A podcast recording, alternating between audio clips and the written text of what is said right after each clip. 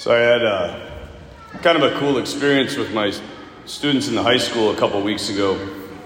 We were discussing the topic of uh, beauty, just beauty in the world, beauty in general, beautiful experiences. And we are kind of the debate was is it objective or subjective? And what that means is is like do you decide what's beautiful? Like if you look at something and say that's beautiful, then it's beautiful, or is something beautiful just because it is and because of certain properties, regardless of what you think. And so, you know, we've been arguing that for the past two weeks, but in the midst of it, I've I had them write these papers on just a, beautiful experience that they had and what it did to them. And I just want to share with you two short quotes from two separate students uh, from their papers. The first one is in regards, they were out kind of on a, a walk in, in nature. Student said this The path was enclosed by trees on both sides and ascended up a steep hill, so it looked like it climbed into the, into the sky. Being there felt like we were in another world. It made all of us feel at peace, and while we were there, we had nothing to worry about. We sat together in the narrow passage and talked for over an hour. Before we went back to the house, we collectively decided to sit for two minutes in complete silence and pray. Sitting there listening to the birds and the wind, watching the leaves fall softly to the ground, and knowing I was surrounded by people who loved me was truly beautiful. Second, in regards to being lying out under the stars, which us North Dakotans are very well acquainted with. this sensation cannot be easily described to those who have not felt it themselves. Even when I try to explain the experience, such terms as heavenly or divine failed to do justice. When one does experience this feeling, a secondary impulse to capture it or to hang on to it follows immediately. In the end, however, this transcendence remains elusive. The peacefulness will slip through one's fingers, creating a yearning in the person to go in search of it for the rest of their lives. I was shocked when I read these. That's poetic. These are juniors in high school. They certainly write better than I wrote as a junior in high school. But what, what, what struck me by that is when you talk about beauty, when you think about beauty, when you write about beauty, beautiful things come from it. St. Paul in our first, second reading, he says this Brothers and sisters, whatever is true, honorable, just, pure, beautiful, gracious, if there's anything of excellence, if there's anything worthy of praise, think about those things. Don't, he doesn't say, think about the news. He says, think about the true, the good, and the beautiful. And then he has this crazy line. I don't know if you guys caught it. Blew me away. He says, have no anxiety about anything. Right. Sure, Paul no anxiety about anything. Surely this is some weird spiritual crazy man who has no concept of what human life is like. On the contrary, this is a man who, if anybody in this church has reason to be anxious, it was him. And he says, have no anxiety about anything. And then gives us the recipe of how to do it. Paul's saying that if we focus on all the ugliness of life, all the chaos of life, that our lives will be filled with fear and anxiety. But if we focus on the true, the good, and the beautiful, we become people of joy, people of freedom, people of peace. Did you notice in those two excerpts? What were the feelings that those students were feeling? Peace. One even said it. It's like we weren't, we didn't have to worry about anything. You know what that means? Anxiety is gone. Why? Well, because they're listening or they're thinking about something beautiful. You know, there's two principles in psychology, and they're not. I, I, this is what I hate about modern day psychology. They're like, you know, like, look at this awesome principle we came up with. I'm like, no, you didn't. That's as old as the Bible. For the record, you guys, everything you need to know about life is in the Bible. In, and the Lord of the Rings. I'm gonna, I'm gonna add that just because I, I love the Lord of the Rings. But you really wouldn't need that. it is, it's true. Everything's in the Bible. This, so there's these two principles. And the first one I don't know what they call it, but I call it creative human thought. And what does that mean? It's simply this what you think about and how you think about it is the single most determining factor of who you are. What you think about and how you think about it is the single, this is scientific. It is the single most determining factor of who you are. Human thought is creative. This is why Paul says what he says. Because you will become what you think about. I was driving back yesterday from a wedding in Fargo, and uh, I was listening to a book on tape. I, I can't read. I mean, I can, I can read, but like I, I, I can't read a book. Like I, I, I'm really terrible at it. You know, like I get 10 minutes and I just fall asleep. I don't, I don't know. But, but a book on tape, an audiobook, my gosh, I can, it's just a different way of learning. I can listen for hours. And I'm, I'm currently listening to this book called Captivating. And it's a book about women, which is really odd for a priest to be reading, right? but what it is, is it's, it's a fascinating book. It's a, it's a sequel to uh, a different book called Wild at Heart. And Wild at Heart is a book all about masculinity and what it truly means to be a man made in the image and likeness of God, and what the man is, is truly afraid of, what his wounds are, where they come from. Well, then, his wife wrote a book called Captivating.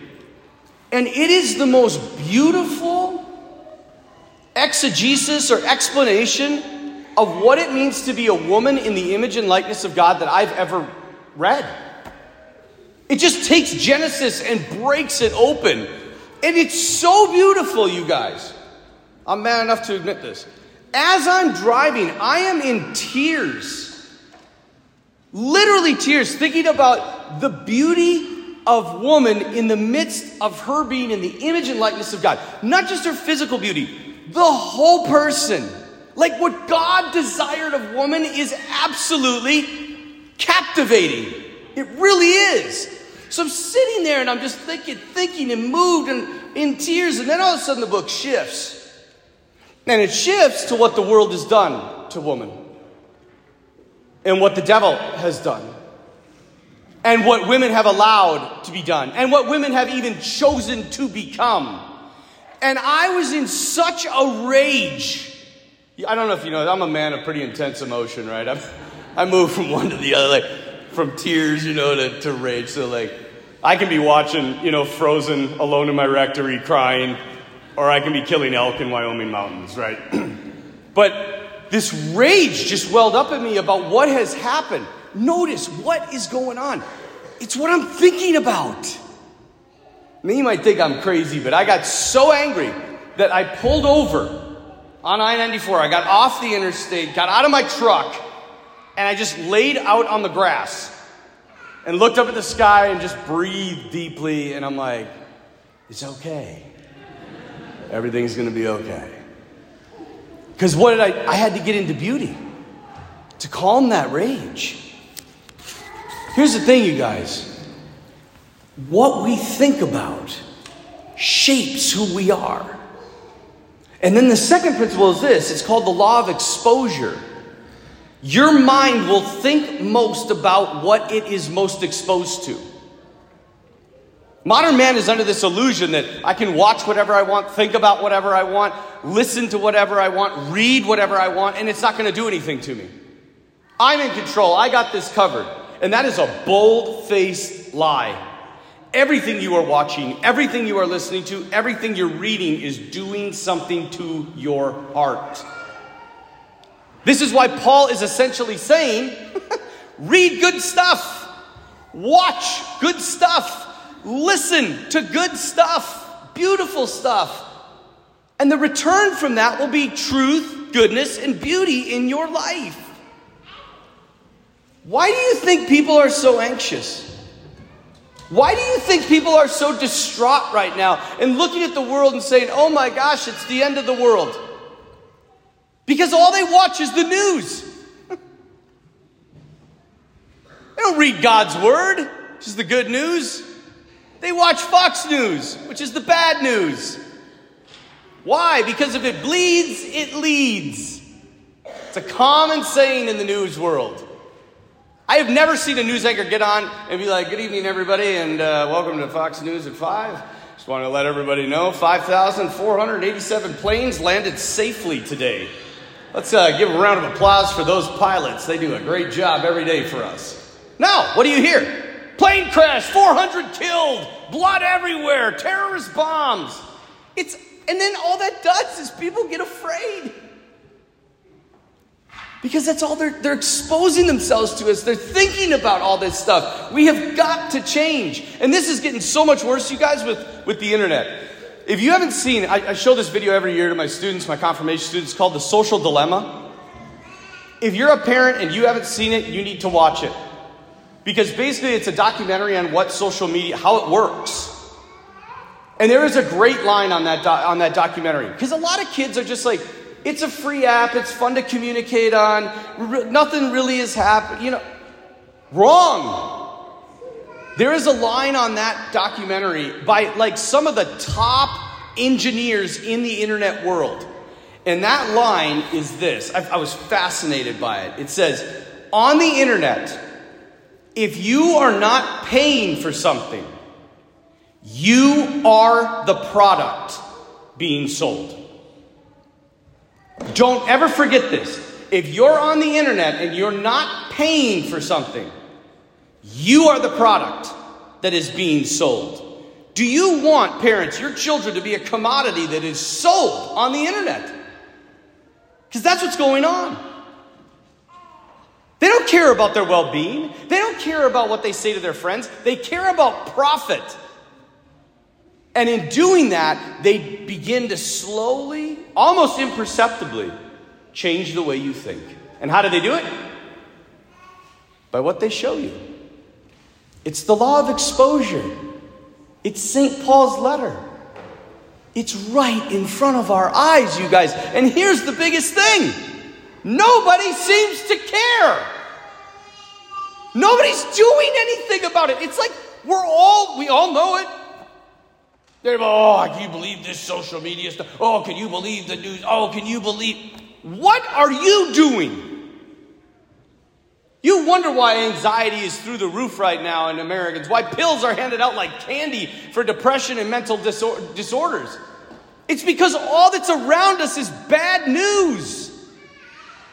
How do you think you're going to feel? this is not a trick question. How do you think you're going to feel if all you hear is bad news? Bad. Oh, you guys are killing it this morning. And if all you hear is good news, you're going to feel. This is human anthropology 101.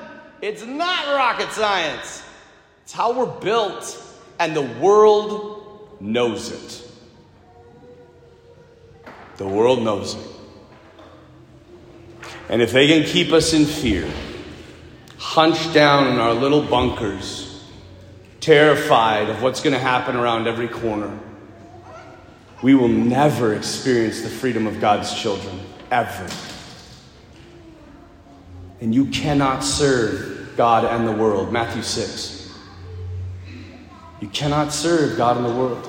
You have to make a choice. But many of us do try to serve God and the world. And Scripture condemns it. Today, I just ask you to make a decision. Make a decision to rid yourself of just one thing. You guys, I mean, we all have many things that are bringing us down.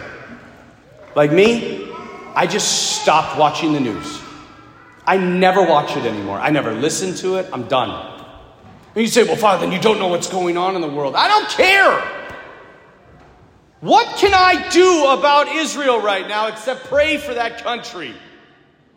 What good does it do to sit for hours and watch ex- buildings explode, bodies being carried out? What does that do to my heart? Nothing, except bring it down. And so I will pray for them. I will pray hard for them. But I'm done watching it.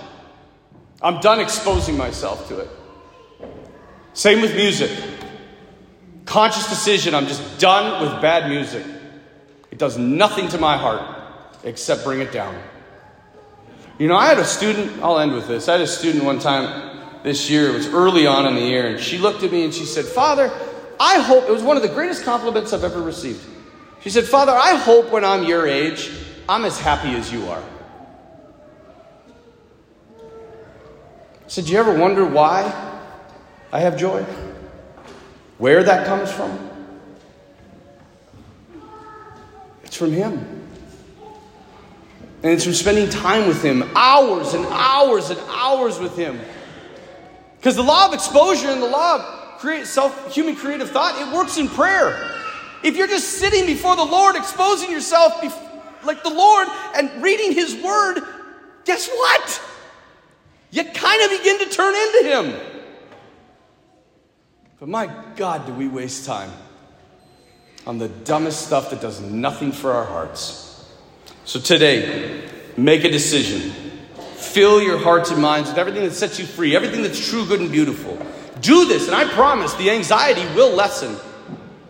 It's a given, it's human, and it's proven. So it's up to you. Serve God or serve the world. But choose wisely because only one way leads to joy and happiness in life. And the other way, no matter how enticing it is, and it is enticing, will always lead to death.